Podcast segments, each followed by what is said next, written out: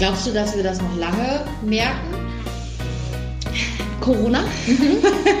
ja, ich glaube schon. Ja. Ich glaube auch. Also ich glaube, dass ganz, ganz viele noch in die Reha irgendwann zu uns kommen müssen, die man jetzt noch so gar nicht auf dem Schirm hatte. Frühbesprechung. Der interdisziplinäre Reha-Podcast powered by Dr. Becker Klinikgruppe. Herzlich willkommen zur Frühbesprechung. Ich freue mich, dass du dabei bist. Mein Name ist Gordon Schönwelder und ich führe dich als Moderator durch diese erste Podcast-Staffel.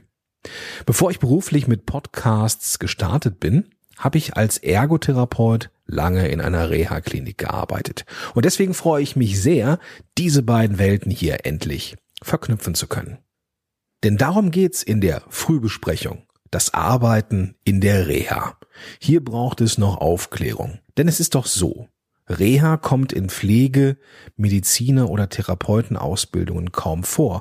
Und das führt zu komischen Vorstellungen darüber, was Reha-Medizin jetzt eigentlich ist. Stichwort Tango und Fango.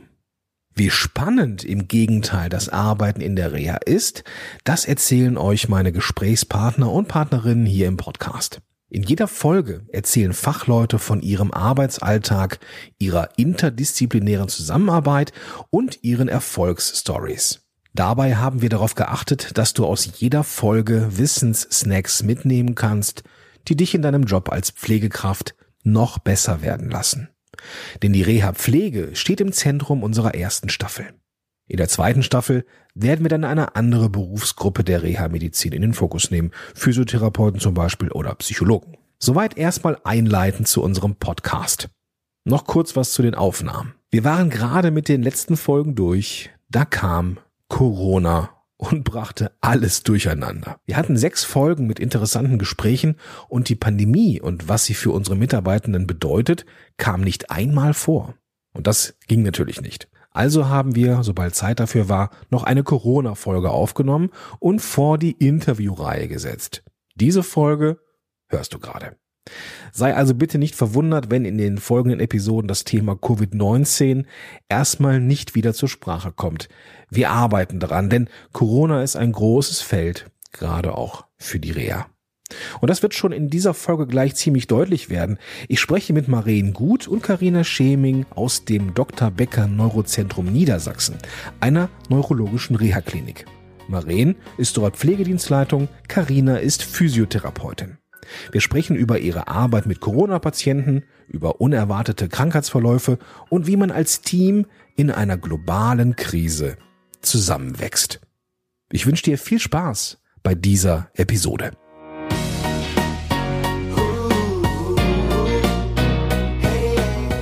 Maren, Karina, vielen Dank für eure Zeit, die ihr euch ja, für diese Folge nehmt.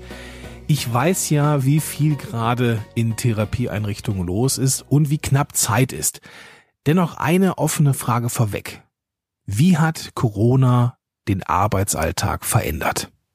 Also ich fand es am Anfang mega stressig im Frühjahr. Wir wussten ja noch so gar nicht, was auf uns zukommt. Und dann haben wir ja radikal ganz viel geändert. Ja. Da sind ja auf einmal dann alle Patienten weg gewesen und wir waren viel weniger Patienten, aber ja. hatten viel mehr Belastung und dann diese, diese ganzen vielen Prozesse, die wir noch geändert haben. Wie hast du das empfunden? Ich habe es genauso empfunden. Also für mich war das ähm, nicht mehr der normale Klinikalltag. Also es hat sich angefühlt wie in einer anderen Welt, wenn man morgens hierher kam. Also allein schon dieses, wenn man am Raucherhäuschen vorbeiging, das war früher immer voll morgens um acht. es war auf einmal leer. Genauso aber auch im Therapiezentrum. Also es war ruhig. Wir haben ja die Patienten alle nur noch auf Station behandelt. Ähm, hatten dann ja auch relativ zeitnah keine Gruppentherapien mehr. Dementsprechend war das Therapiezentrum ja wie leergefegt. Mhm. Ähm, ja, man hat sich nur noch oben auf Station aufgehalten. Also es war schon ein gravierender, eine gravierende Veränderung im mhm. Klinikalltag, fand ich. Also also für uns in der Pflege war das ja ganz schön, dass auf einmal nicht alles da weg war von uns ja. und wir immer nur Patienten wegbrachten ja. oder über den Patientenbegleitdienst halt weggeschickt ja. hatten sondern dass ihr auf einmal alle zu uns ja. gekommen seid. Aber ich weiß noch, wie stressig das auch gewesen ist, ähm, dass wir jetzt auf einmal dann das Essen neu organisieren mhm. mussten und was uns das für Mühe gekostet ja. hat, die EDV umzustellen, die ganze Organisation umzustellen und dann auf einmal wieder auf dieses Tablettsystem zu gehen und wie mhm. schwer das auch für die Patienten teilweise ja. gewesen ist, weil die es ja jetzt auch die, die noch da mhm. waren, gewohnt waren, dass sie halt dieses, dieses Buffet essen hatten ja. und auf einmal haben wir den so einen Teller dahin gepackt genau. und die fanden das total blöd. Ja. Und auch die, die Wünsche dann aufzunehmen und sowas alles. Und wer macht das und wer ist zuständig und wie wird das ins System eingegeben? Das war ja schon heftig. Und was also für die Pflege, glaube ich, am schlimmsten war, war, dass wir auf einmal nicht mehr so, so therapeutisch sein mhm. konnten. Also wir hatten ja eigentlich so den Anspruch, auch, auch anleitend zu pflegen und deswegen sind ja Mitarbeiter auch in der Reha, in der Pflege, aber auf einmal hatten wir dann die Akutpatienten und die waren schwer betroffen und wir haben auf einmal statt einer Infusion pro Monat hatten wir auf einmal diese ganze ähm, Ablage voll mit Infusionen stehen und wir hatten ja auf einmal viel mehr Verlegungen und Notfälle und ich erinnere mich noch an eine Patientin, die kam postoperativ, die hatte dann auf einmal eine riesengroße Nachblutung, das wurde dann noch ein richtig heftiger Notfall mit Intubation und so. Das sind ja so Sachen, die wir so eigentlich bei uns in der Reha so gar nicht kannten. Ja, das stimmt.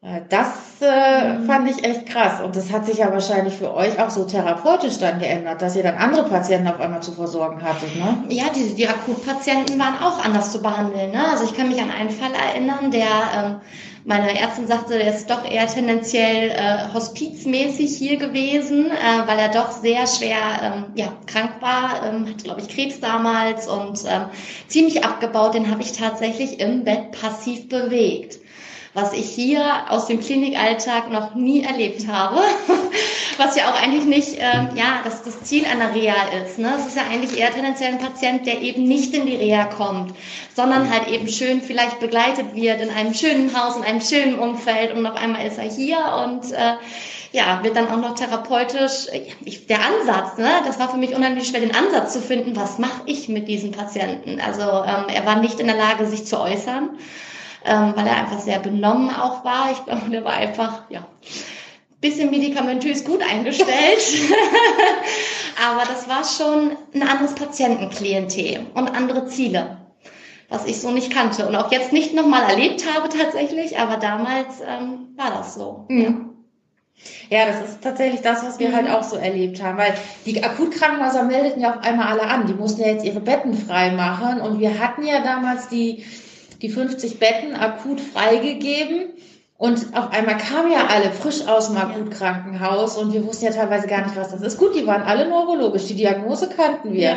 Aber das, was die dahinter stecken ja. hatten, das war ja für uns irgendwie ganz, ganz unbekannt. Und ich kann mich noch daran erinnern, dass wir die große Sorge hatten. Wir waren Akutkrankenhaus und drei Tage später hieß es auf einmal, oh, und ihr macht jetzt übrigens auch noch Kurzzeitpflege. und da haben wir gesagt, wie? Wie sollen wir das denn noch machen? Ja?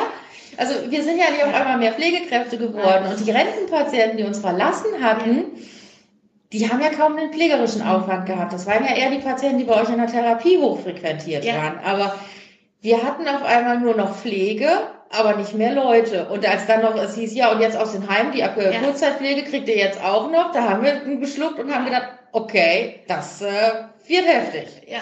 Aber es ist ja letztendlich dann, keiner da gewesen, aber wir hatten uns halt auch tatsächlich darauf vorbereitet. Ja, okay. Und parallel dazu hatten wir dann ja noch Stationen abgetrennt, falls wir jetzt doch noch Corona mhm. kriegen und hatten ja die Schutzausrüstung beschafft. Also das weiß ich noch, dass das auch dann irgendwie kein Abschalten war, sondern du ja. hast auf dem Sofa zu Hause gesessen, hast gedacht, oh, was habe ich noch vergessen? Und ich hatte dann immer meinen Notizzettel neben ja. mir, damit ich mir noch was aufschreiben ja. konnte. Ja, das glaube ich, dass man auch viel von zu Hause dann gemacht hat. Ja. Ne? Also man einfach, ja, vorher war es vielleicht so Klinik raus und jetzt erstmal privat, ne, abschalten, aber das ging in der Zeit einfach nicht. Ne? Nein, wir haben ja teilweise sogar noch Konferenzen gehabt. Also dann hatte ich auf einmal Videokonferenzen mit dem Chefarzt und dem Verwaltungsdirektor und wir konnten uns gegenseitig in die Küche gucken. ja. Das war auch mal was ganz Neues ja. von Zusammenarbeit. Das war schon echt spannend. Ja. Apropos spannend. Naja, klar. Äh, es ist natürlich auch spannend, diese neuen Sichtweisen auf die Kollegen zu bekommen, auf die Kolleginnen, wenn man denen auch mal in die Küche schauen kann, wie du das sagtest. Aber spannend und vor allem auch medizinisch spannend war eine neue Art von Patient, oder? Dann war es ja erstmal mit den Akutpatienten vorbei und dann kann ich mich noch dran erinnern, dass wir dann auf einmal den ersten Post-Corona-Patienten mhm. kriegten. und wir alle gar nicht wussten, was da jetzt passiert. Ich weiß noch, das war ein Patient, der lag auf der Eins und eigentlich hatte der nichts. Der war nur platt. Mhm. Und ich kann mich daran erinnern, dass der echt lange bei uns gelegen hat, weil wir versucht haben, den wieder ja, aufzubauen. Ja. Und der ist nachher dann bei uns immer noch durch den Park gelaufen und hatte eine Herzfrequenz von über 200 mhm. nach ein paar Metern Belastung. Mhm. Und das, das weiß ich noch. Das war so der erste Patient, den wir dann erlebt haben, der tatsächlich, mhm. also Corona erkrankt war und jetzt zwar schon wieder negativ war, aber dann zu uns in die Reha kam. Also ähm, da waren wir auch sehr aufgeregt erstmal, das weiß ich noch. Okay, das ist ein sehr gutes Beispiel dafür, dass man schwerkranken oder beeinträchtigten Menschen ihre Krankheit von außen gar nicht ansehen kann. Und das kenne ich auch als Therapeut von den Patienten mit multipler Sklerose.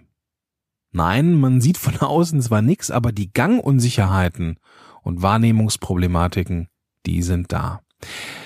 Ich habe gelesen, dass diese körperliche Schwäche nach einer Corona-Erkrankung auch oft eine Polyneuropathie ist, also eine Erkrankung des peripheren Nervensystems, was dann zu ja, motorischen oder sensorischen Problemen führen kann.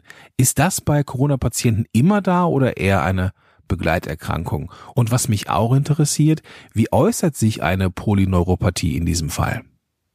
Ähm, ja, also ähm, ich glaube, häufig war ähm, die Polyneuropathie auch einfach so ein Begleitsymptom ne, nach einer Covid-Erkrankung.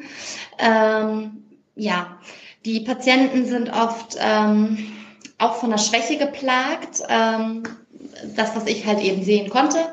Der eine schwerer betroffen, der andere ein bisschen weniger schwer betroffen. Aber was sie vor allem alle hatten, waren, dass sie sehr unsicher waren, sei es im Stand oder auch während des Gehens. Liegt einfach, glaube ich, auch daran, dass sie ähm, ja ihre Füße oder Beine oder wie auch immer nicht gut fühlen konnten. Was darauf zurückzuführen ist, dass sie einfach ähm, von den sensiblen Nerven her für einen Moment einfach auch mal geschädigt sind, ne? was ja diese Polyneuropathie einfach auch ausmacht. Was ist in diesem Zusammenhang jetzt die größte Gefahr für die Patienten?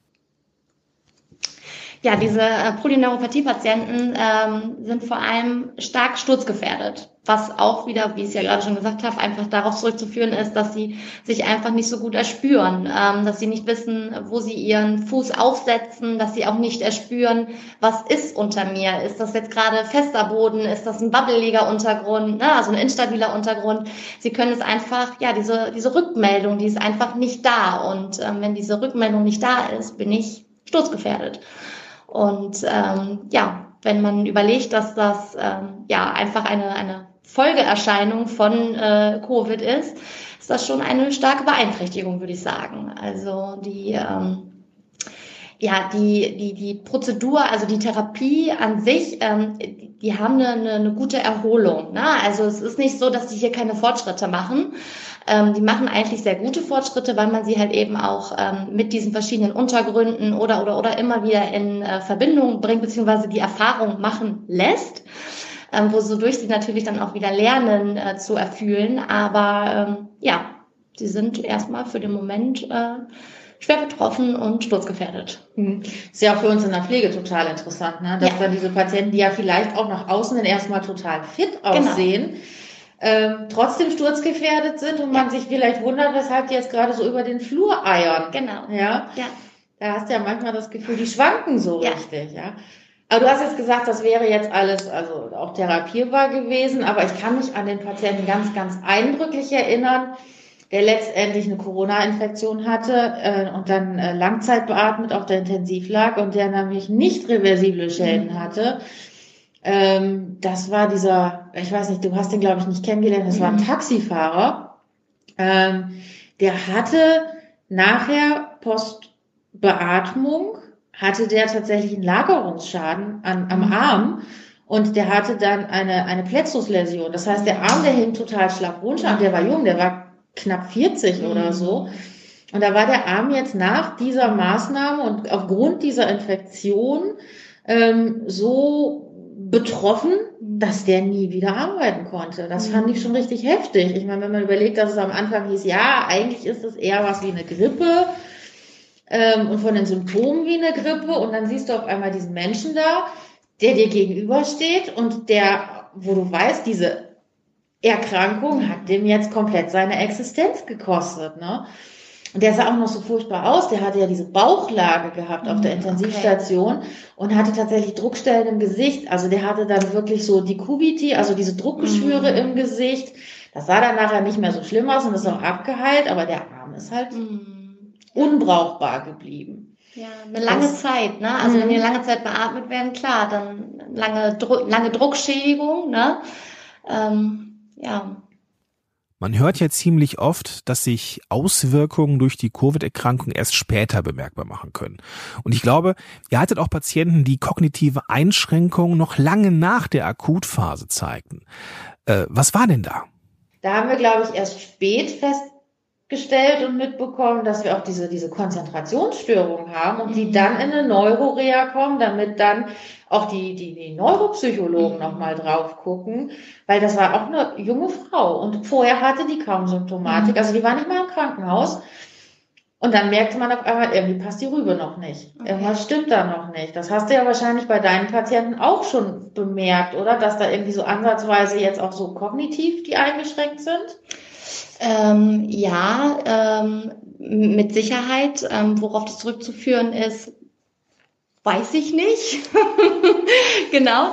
Aber äh, doch, ich, ich glaube, es liegt doch einfach viel daran, wenn die einfach auch lange gelegen haben. Ne? Ich weiß nicht, ob man dann einfach ein bisschen abbaut, auch vom Kopf her, weil man den Kopf einfach auch nicht so viel nutzen muss. Ne? Mhm. Im Alltag ist es ja schon so, dass ich äh, ja, alles Mögliche strukturieren muss, vorplanen muss, flexibel agieren muss. Und wenn man vielleicht einfach tendenziell ein bisschen länger liegt und dann auch noch so schlapp ist und ähm, ja, vielleicht auch noch beatmet wird, je nachdem, wie schlimm es halt eben ist, glaube ich schon, dass man dann da auch einfach ähm, ja, kognitive Einschränkungen hat, die einen dann auch im Alltag, obwohl man fit wirkt, sehr einschränken. Carina, glaubst du, dass ihr noch lange was mit Corona und ihren Auswirkungen zu tun haben werdet? Ja, ich glaube schon. Ja. Ich glaube auch. Also ich glaube, dass ganz, ganz viele noch in die Reha irgendwann zu uns kommen müssen, die man jetzt noch so gar nicht auf dem Schirm hatte. Genau. Und ich habe ja auch teilweise gesehen, dass sie auch wirklich erst nach zwei, drei Monaten zu uns in die Reha mhm. kamen und dann erstmal äh, von der Beatmung auch abkamen. Und wenn ich mir das jetzt überlege, was da jetzt auch die kommenden Monate noch ja. kommt, gerade wo die Zahlen jetzt so ja. hoch sind und dann, wie in dem Fall von der Frau, die ich eben meinte, vielleicht auch erstmal auf den ersten Blick gar nicht so was ersichtlich mhm. ist. Also ich glaube, äh, gerade so eine Post-Corona-Reha, mhm. die wird noch so richtig, ähm, ja, also da wird noch ein großer Bedarf ja. entstehen. Doch, das glaube ich auch. Ja. ja. Was man vielleicht jetzt auch in den nächsten Monaten noch gar nicht so merkt, ne? sondern vielleicht dann, wie bei der Frau ja auch, erst Monate später. Ähm, Corona ist ja auch einfach noch nicht so gut erforscht. Ne? So die ganzen Folgeschäden, sie sind zwar da, ne? das sieht man auch für den Moment, aber was das alles mit sich zieht. Ne? Ich glaube schon, dass wir da noch einiges an Patienten kriegen werden. Dann wünscht man sich als Team ja irgendwie wieder eine neue Art von Normalität, wenn es jetzt schon so weitergeht mit den Langzeitfolgen, oder? Aber hoffentlich dann eher so ansatzweise, wie wir sie im Sommer hatten, als wir jetzt so ein bisschen Normalität auch ja. wieder hatten. Also momentan sehe ich ja, wir waren im Frühjahr total angespannt. Genau. Im Sommer wurde es dann wieder ruhiger. Und jetzt fangen wir ja gerade wieder an. Also ich weiß, mhm. wir sind ja jetzt wieder dabei, wir haben ja jetzt wieder einen Bereich abgesperrt für die Corona-Patienten. Wir testen jetzt alle Patienten, alle Besucher, alle Mitarbeiter regelmäßig. Also wir sind ja letztendlich auch jetzt schon wieder nicht mehr in der Normalität, die wir mal im Sommer hatten, weil wir mhm. einfach gar nicht wissen, was da jetzt mit der zweiten Welle auf uns zukommt. Ne? Ähm, ja, ich glaube, man ist ein bisschen, ein bisschen, ein bisschen entspannter als am Anfang, weil das am Anfang alles neu war. Ich glaube, man ist so ein bisschen eingespielt. Man hat ja auch schon einiges geändert über den Sommer, obwohl da die Routine war. Aber man hat ja einiges geändert. Abstand, nicht so viele Gruppen und, und, und. Das ist ja alles mittlerweile fest verankert in uns. Deswegen glaube ich, dass es jetzt gerade ein bisschen entspannter ist als noch am Anfang. Aber ähm, ich, ich glaube, dass das ähm, sich lange Zeit noch durchziehen wird. Und ich glaube nicht, dass wir so schnell wieder zur Routine finden wie im Sommer. Mhm. Das fürchte ich auch. Ja. Also ich glaube auch, dass uns das noch ganz, ganz lange beschäftigen ja. wird. Und ich glaube, dass wir da auch noch so ein paar mehr Angebote dann auch irgendwann noch entwickeln müssen. Die Klinikgruppe ist ja schon dabei, die hat ja jetzt schon diese Post-Corona-Reha-Angebote gemacht, aber ich glaube, dass wir auch gerade bei uns in der Neurologie wahrscheinlich auch noch mal gucken müssen, was da tatsächlich dann auch uns zukommt und wie man dann zum Beispiel auch so diese Konzentrationsstörungen genau. noch irgendwie besser aufdeckt oder ja. sowas und behandelt. Also das wird sicherlich noch spannend werden, das glaube ich auch. Ich glaube, Historiker sind sich jetzt schon einig, dass diese Pandemie etwas für die Geschichtsbücher sein wird. Es forderte von uns allen eine große Anpassungsfähigkeit. Wie hat sich denn das Miteinander im Team in dieser Zeit verändert? Ich habe ja jetzt ähm, nochmal so rückblickend meine Mitarbeiter aus der Pflege mal befragt mhm. und äh, habe mal gefragt, was, was war denn jetzt mal auch, gab es auch was Positives? Was gab es auch so was, was euch irgendwie da in der Krise auch irgendwie was, was, was Positives gebracht hat? Und ich fand es total eindrücklich, dass alle gesagt haben, das Team mhm. und der Zusammenhalt im Team. Ja. Und ähm, ich glaube, das ist auch wirklich der Tatsache geschuldet, dass wir ja ähm, damals auch auf dieser Station, wie du ja am Anfang sagtest, alle irgendwie so, so eng auf ja. einmal zusammen waren. Ne? Ja. Es war ja immer, also in Neurologie oder generell, ähm, wir versuchen ja auch wirklich interdisziplinär zu arbeiten. Wir haben den Austausch ja durch die Teamrapports, wo wir dann einmal wöchentlich zusammensitzen mit den Therapeuten, mit den Ärzten, den Reha-Koordinatoren, mit der Pflege, was ich auch super wichtig finde, weil ähm, es auch einfach mal wichtig ist zu sehen, wie ist der in der Pflege, wie ist der in der Therapie und wie ist der vielleicht auch in der Visite. Das sind manchmal drei verschiedene Patienten, die man da ja sieht. Ähm, aber ähm, ich finde, dass, dass wirklich ähm, durch Corona dieser Zusammenhalt, dieser persönliche Zusammenhalt, der ist auch nochmal gewachsen. Also ähm, man hat einfach mal einen Einblick dahinter gekriegt, dass Pflege eben viel mehr ist, als immer nur irgendwie Toilettengänge zu machen. ähm, dass da einfach so viel hintersteckt ähm, und auch genauso, glaube ich, umgekehrt. Ähm, ne? Zu sehen, was die Therapie eigentlich macht, weil ihr leider da oben jetzt nicht immer das meiste mitbekommt, ähm, was wir mit den Patienten machen. Wir erzählen es natürlich nur immer, aber so konntet ihr es auch einfach mal sehen. Ähm, ja, und ich finde, dass ähm, dieses äh, Betriebsklima einfach viel schöner geworden ist. Es war vorher auch schon immer sehr familiär, ne, dadurch, dass man sich ja auch duzt und na, guten Morgen und dies, aber es ist intensiver geworden. Man unterhält sich jetzt auch mal mit jemandem aus der Küche mitten auf dem Flur, was man vielleicht vorher nicht gemacht hat. Ähm, nicht, weil man den nicht mochte, aber es gab einfach keinen Anlass dazu. Und ich glaube, dass einfach ja in allen Professionen, in allen Abteilungen der Zusammenhalt einfach ganz extrem gewachsen ist. Mhm. Ja, also das, das habe ich auch so gesehen und das war auch die Rückmeldung, die ich auch so aus meinem Team bekommen habe. Auch weil auf einmal Professionen irgendwas übernommen haben, ja. was sie vorher überhaupt noch nicht gemacht haben. Also ich weiß, dass in der Zeit auf einmal, weil wir ja auf einmal alle Essen tablettieren mussten ja. und die Küche nicht drauf eingestellt war, unser Patientenbegleitdienst, der sonst die Patienten zu den Therapien gefahren hat, in der Küche stand und Stullen geschmiert ja. hat. Ja. Oder äh, hier unsere Oberärztin, die abends auf einmal auf der Station stand und mithalf, äh, Essen auszuteilen. Ja. Und einmal war ja tatsächlich sogar der Verwaltungsdirektor da. Mhm. Da hatten wir wirklich keinen mehr, der irgendwie uns noch unterstützen konnte. Und wir mussten ja. abends das Essen austeilen für 100 Patienten. Das war quasi nach ja. der ersten Welle, als wir schon wieder mehr Patienten hatten. Und wir wussten gar nicht, wie wir das noch organisieren sollten, weil das war ja gar nicht in unseren Prozessen mit drin. Und ich weiß noch, dass dann auf einmal der Verwaltungsdirektor abends da stand und anfing, ja. Tee auszuschenken für unsere Patienten. Ja. Also das war wirklich mhm. sowas, wo man nochmal gemerkt hat, es funktioniert. Und man kann sich auch tatsächlich auf den anderen irgendwie so verlassen. Und wenn jetzt wirklich Not am Mann ist, dann tut der auch was. Ja. Ja. Und dann unterstützt er dich auch. Und ich glaube, das ist auch so, so nachhaltig noch mhm. geblieben. Genau, ja. ich glaube, es prägt einfach. Ne? Mhm. Es war ja auch einfach eine, eine, eine blöde, beziehungsweise eine schlimme Zeit. Man war ja auch generell sehr isoliert. Also so erging es mir. Ähm, ich habe irgendwie gefühlt nur die Klinik gehabt. äh, abends bin ich dann nach Hause gefahren, vielleicht noch mal einmal kurz zum Einkaufen und dann ab nach Hause. Ne? Man hat ja auch viele Kontakte vermieden. Und ähm, es war dann unheimlich schön, dass man sich hier so auf die anderen verlassen konnte und dass man sich so wohl gefühlt hat. Ne? Ich finde, das gab den ganzen Schlechten einfach noch mal einen schönen Beigeschmack. Ähm, ja. Hm. Was ja für mich einfach auch total cool war, ich habe ja nur seit Jahren immer das Problem, dass ich auch Pflegekräfte suche und keine finde.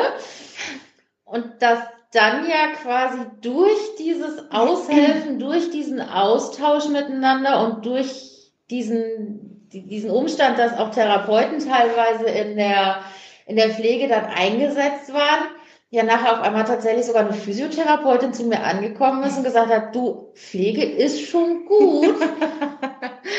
du weißt, wen ich meine? Natürlich. ja, ähm, ja, das war ein Gefühl, was ab Tag eins da war. Ich kann das manchmal gar nicht richtig erklären. Es war einfach, ich habe mich ab dem ersten Tag wohlgefühlt. Ähm, es waren die Tätigkeiten, es war das Team, es war diese Nähe zum Patienten.